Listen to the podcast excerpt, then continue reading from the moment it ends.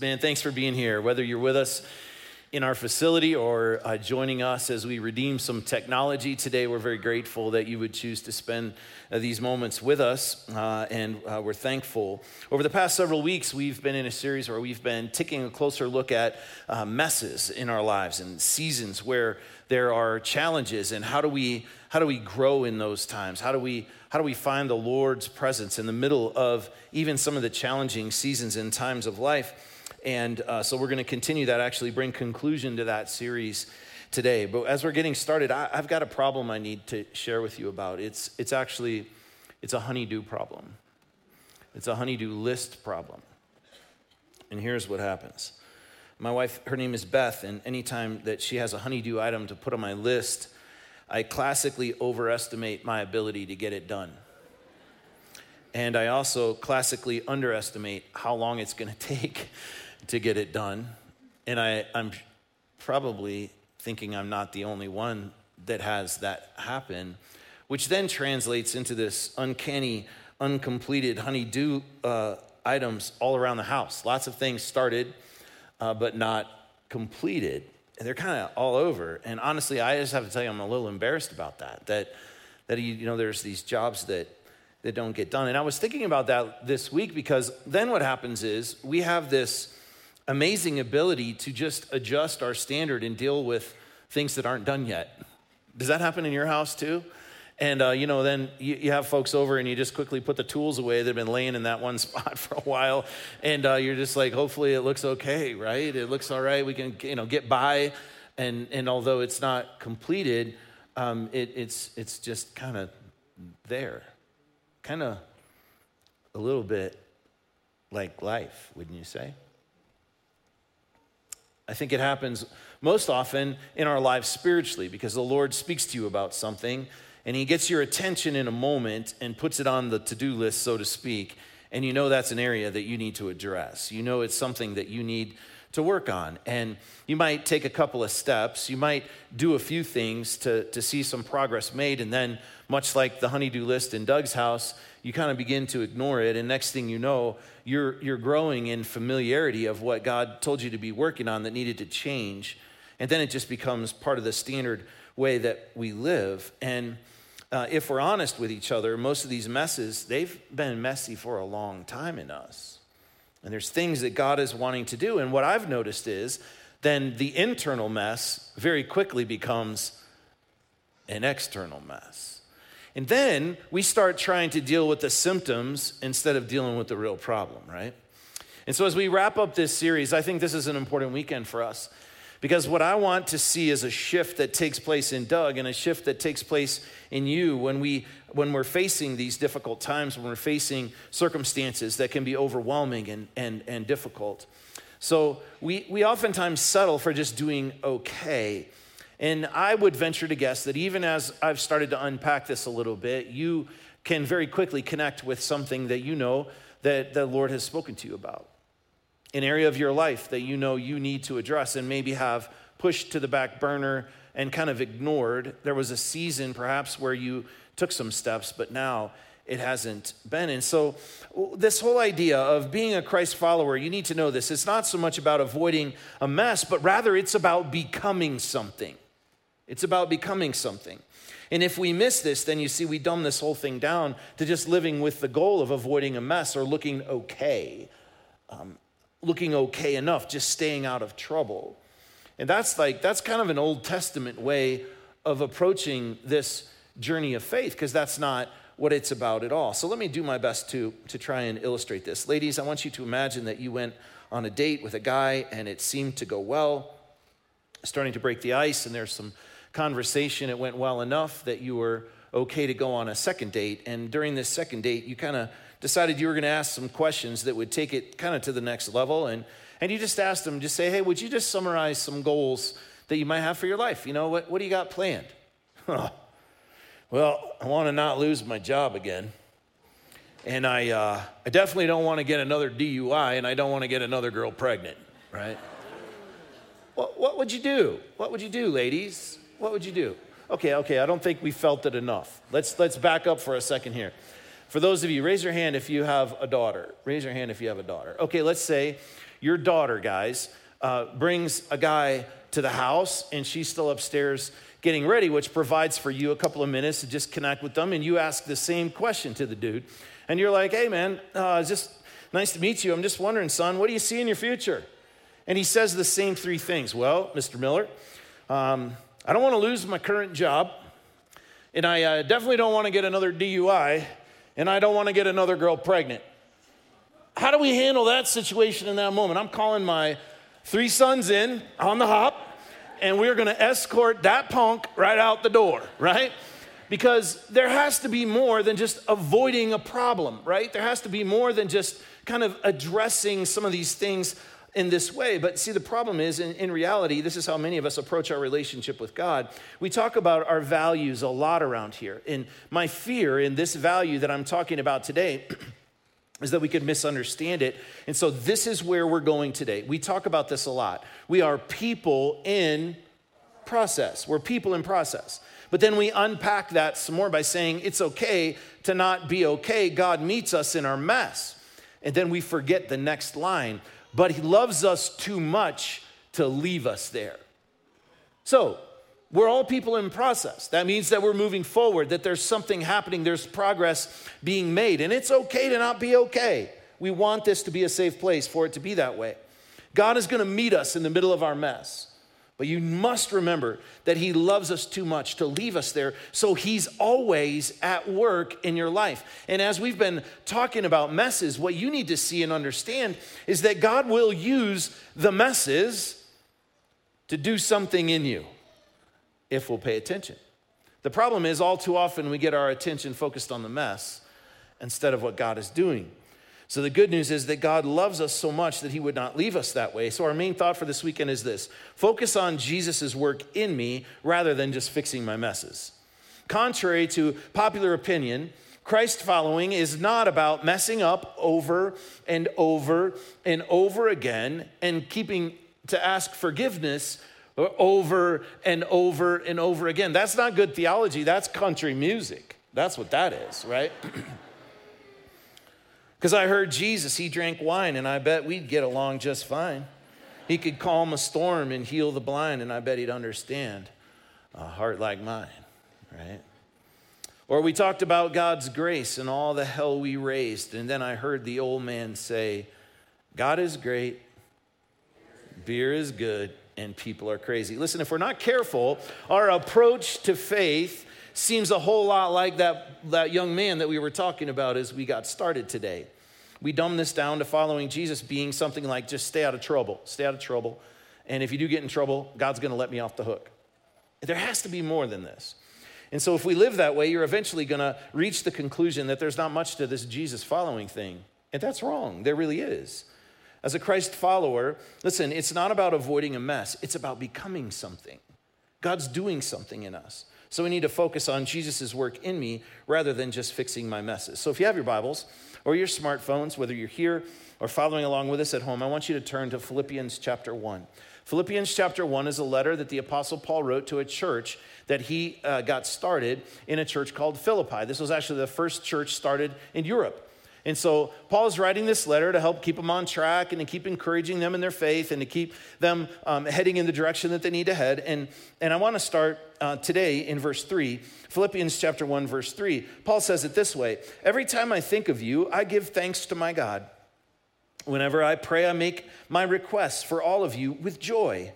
For you have been my partners in spreading the good news about Christ from the time you first heard it until now. I don't know um, if this happens to you, but oftentimes I'm always trying to find myself in Scripture when I read it. And this particular beginning to, to this letter is something that I resonate with. And here's, here's, here's why I resonate with that. Um, oftentimes, when I have read Paul's letters and I see his prayers and the things that he says, I'll write them in my journal and I'll go back and pray these things. I'll pray his prayers, but I, I pray them over myself and I pray them over you.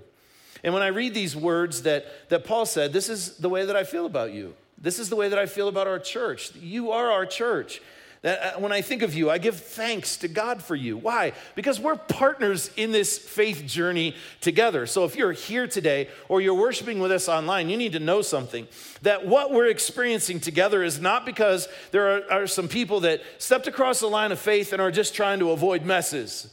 That is not it. See, we're on mission together and it looks very different. You see, we step across the line of faith and then we believe as we experience and know that God can change our life, that He's also calling us to be part of life change in other people. That's why we're here today. That's what this is about, and it's so encouraging and fun for us to, to see the Apostle Paul connecting with this reality. It's about changed lives, not mess free lives. God is on the move, and it's more than good behavior.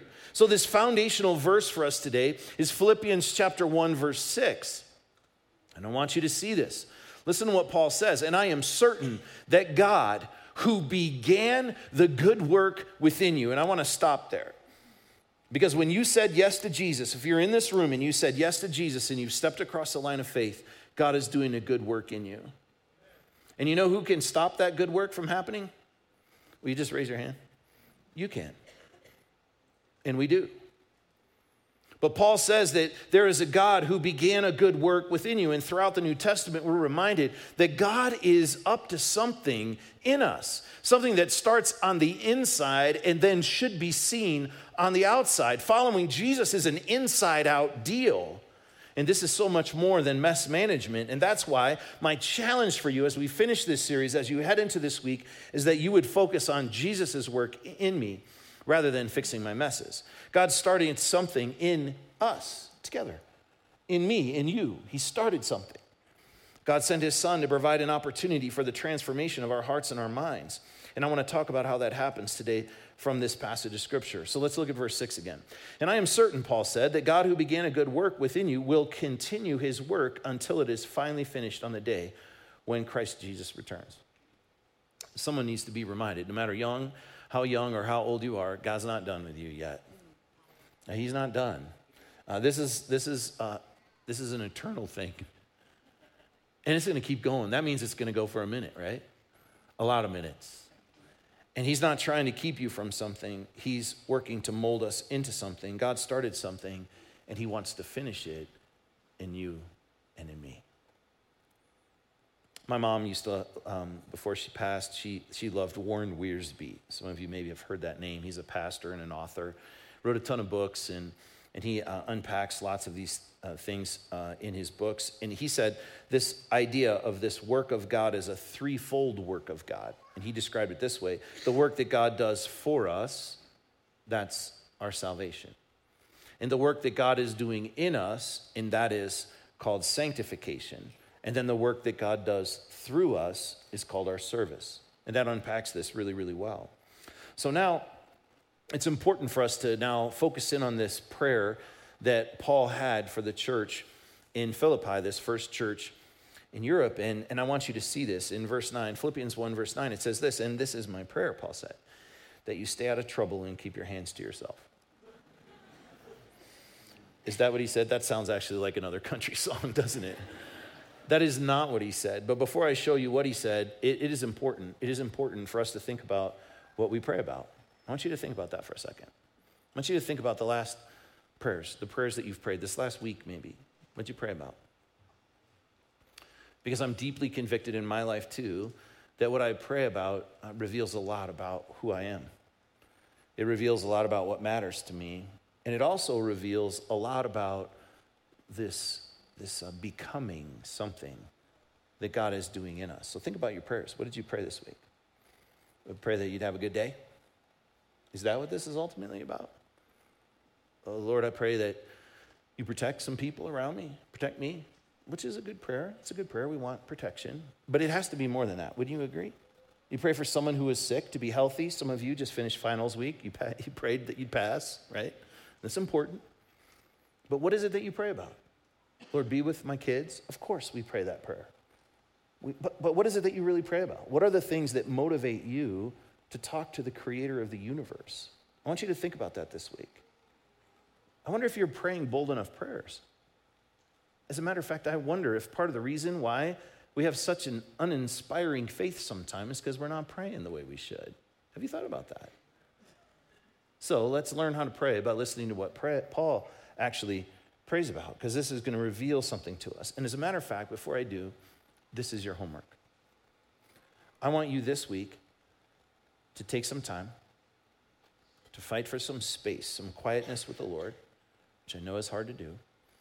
And I want you to personalize this prayer from Philippians chapter 1, verses 9 and 10. I want you to take Paul's words in his prayer and make it your prayer. That's your homework this week. So let's take a look at what he said. He said this in Philippians chapter 1 verse 9. I pray that your love will overflow more and more. So let's stop right there for a second and look at those word that word overflow. In the NIV it says abound. So there's something about this love that's growing inside of us. This is just what we talked about, right? When God's doing a work in us, it should spill over into what's happening around us, right? And that's what Paul is saying. So this prayer is beautiful. He says to this church, I pray that your love will overflow more and more. Do you ever wonder if maybe part of the reason why we're so uninspiring to the world around us is because we're not praying these kind of prayers? Listen to what he says here. He continues in verse 9 I pray that your love will overflow more and more, and that you will keep on growing in knowledge and understanding. Whew, what a prayer. Now, but I need you to know that this is not just knowledge for knowledge's sake, because that's just about being smarter. There are a lot of people that are very smart about what this book says and are still jerks. Would you agree? Why? Because it's just about knowledge for knowledge's sake. It's not about the work that God wants to do in you. You see, it's not enough just to know what this says. We have to take it and we need to apply it to our lives and we need to allow it to change us. So we need to grow in our understanding of, of God's love and this work that He's doing in us, that this knowledge would grow and it would grow and our understanding would grow, and that would become the catalyst for change. And that happens when we focus on Jesus' work in me rather than just fixing my messes. So Paul talks about this love a lot and, and this the need for the understanding of and for our expression of God's love to grow in us often. He talks about that in many of the letters that he writes to these churches. Uh, that he helped get started. And so I want to read to you. It's going to be on the screen. We can read it together.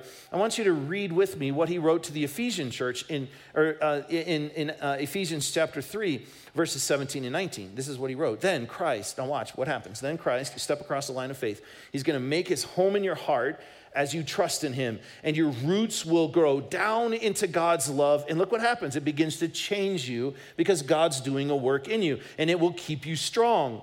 And may you have the power to understand, as all God's people should, how wide, how long, how high, and how deep His love, of, love is. May you experience the love of Christ, though it is too great to understand fully. Then, look what happens again. God is doing something, He's creating something in you, He's moving you to be different than you are today. Then you will be made complete with all the fullness of life and the power that comes from God.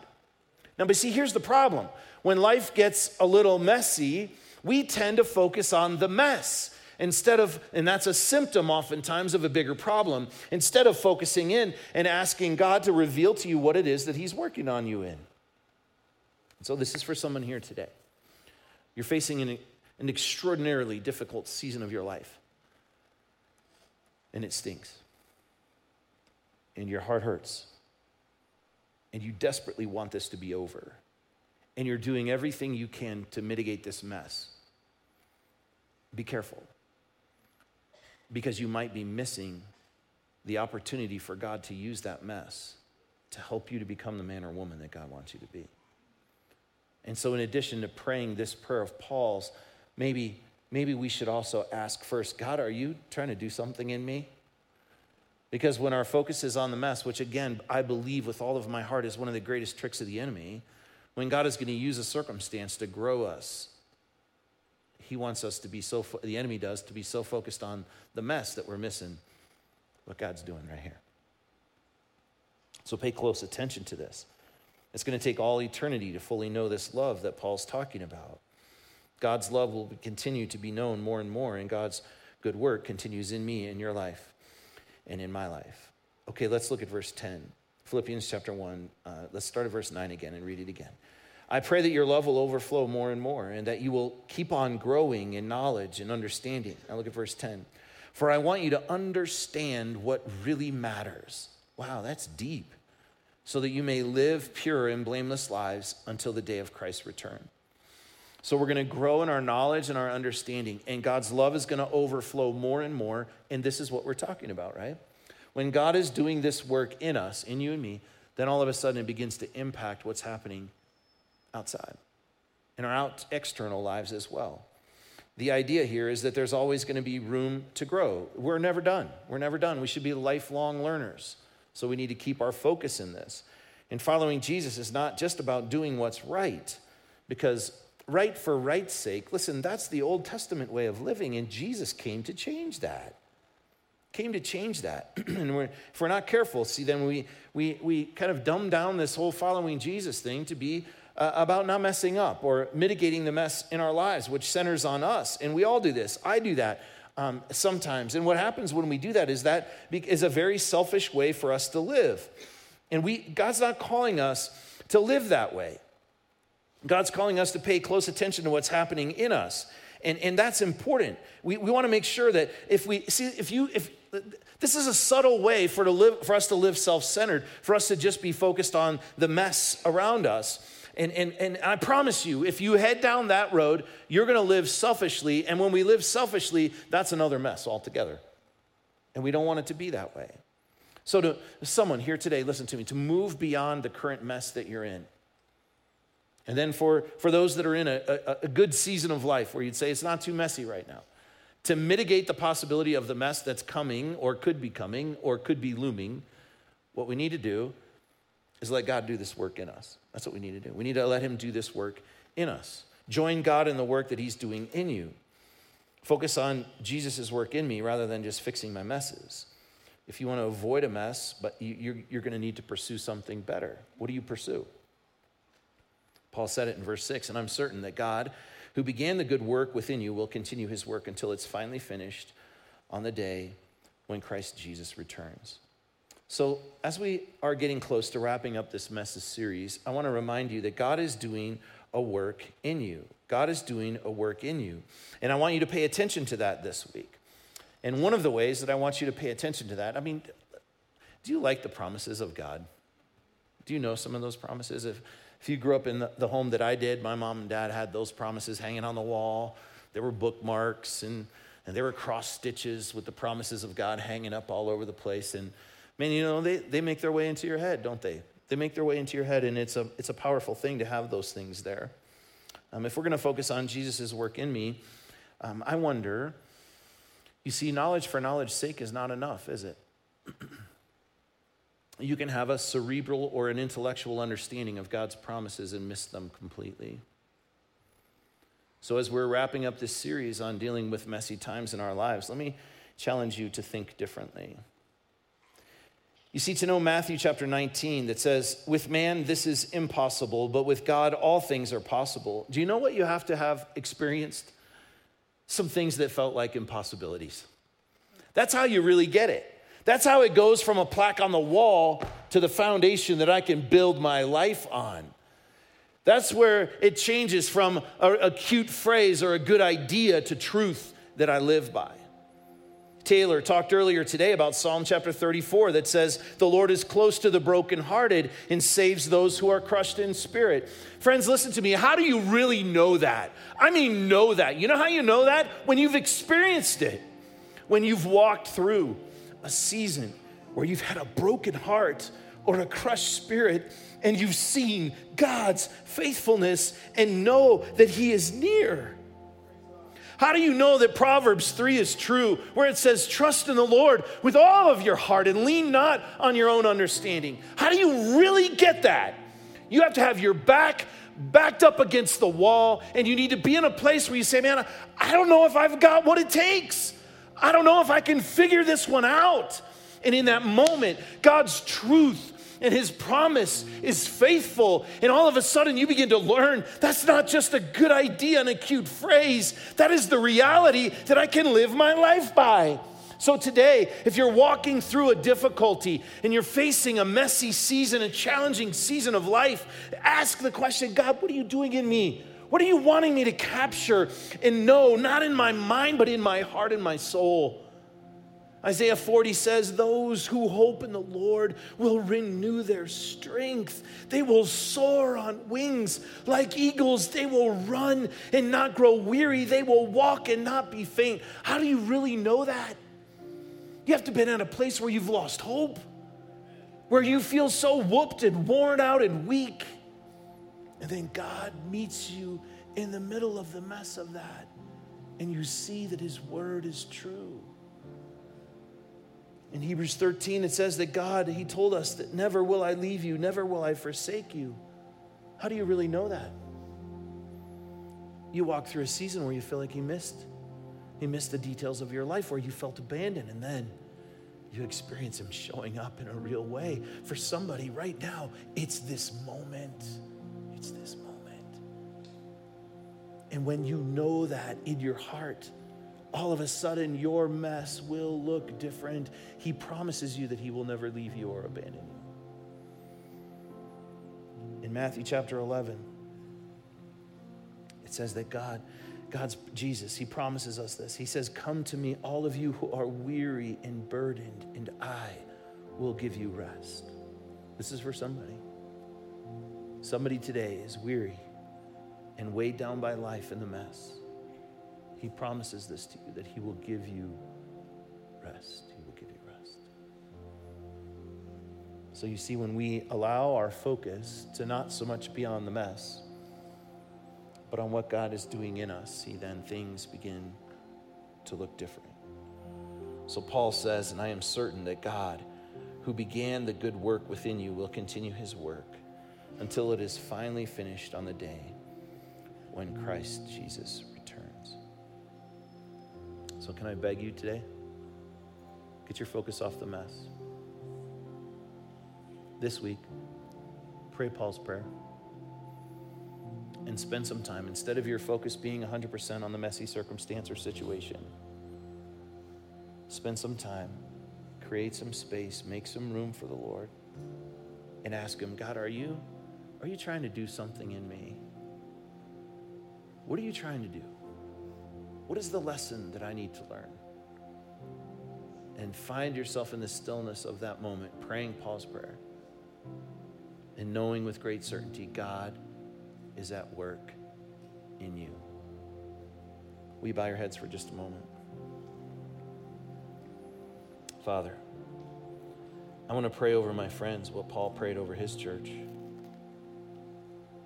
So today, for everyone that can hear my voice, I pray that your love will overflow more and more. And that you will keep on growing in knowledge and understanding. Lord, I pray that you will help my friends to understand what really matters. So that out of the overflow of that, they would live pure and blameless lives until the day of Christ's return. Lord, I know that someone that is listening to this today is walking through an incredibly difficult season of life. And we need to be reminded in this moment that you're right there with them. And Lord, they're weary, their hearts are heavy, their minds are racing, and it's hard to get good rest. We just want it to stop, we want it all to be over. But Lord, what we want in this moment is for our attention to not so much be on the mess, but on the work that you're doing in us. And in spite of the difficulties that we're facing, we need to see that God, God is trying to create us into being something different than we are today. And as we learn to trust in your promises because we've experienced them, Lord, our lives look different today. So these promises that just a few of the many that, that we reviewed over today are, are, are real. And we need to understand them not just intellectually, but we need to build our lives on these truths because we know we can count on you. So, Lord, thank you for being faithful. Will you help us to not circumvent the process of you doing a work in us? Will you help us to pray bold prayers?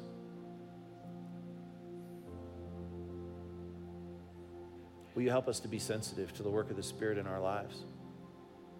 Will you stand to your feet? Will you help us this week to be in a place where we are fighting for some space, where we can make some room for you? And Lord, I know in those moments that you're going to speak to us and you're going to challenge us and you're going to comfort us and you're going to help our focus to be in the right place. So, Father, right now in this moment, as we're preparing to worship together with this last song, will you continue the work that you're started in us? Those areas of our lives that we've kind of gotten used to and ignored that you've been speaking to us about in this moment, as we make room for you, Lord, will you draw us back to a place of intentionality, allowing the work of God to be completed in us? We need you, Lord. Help this to be a week where that happens.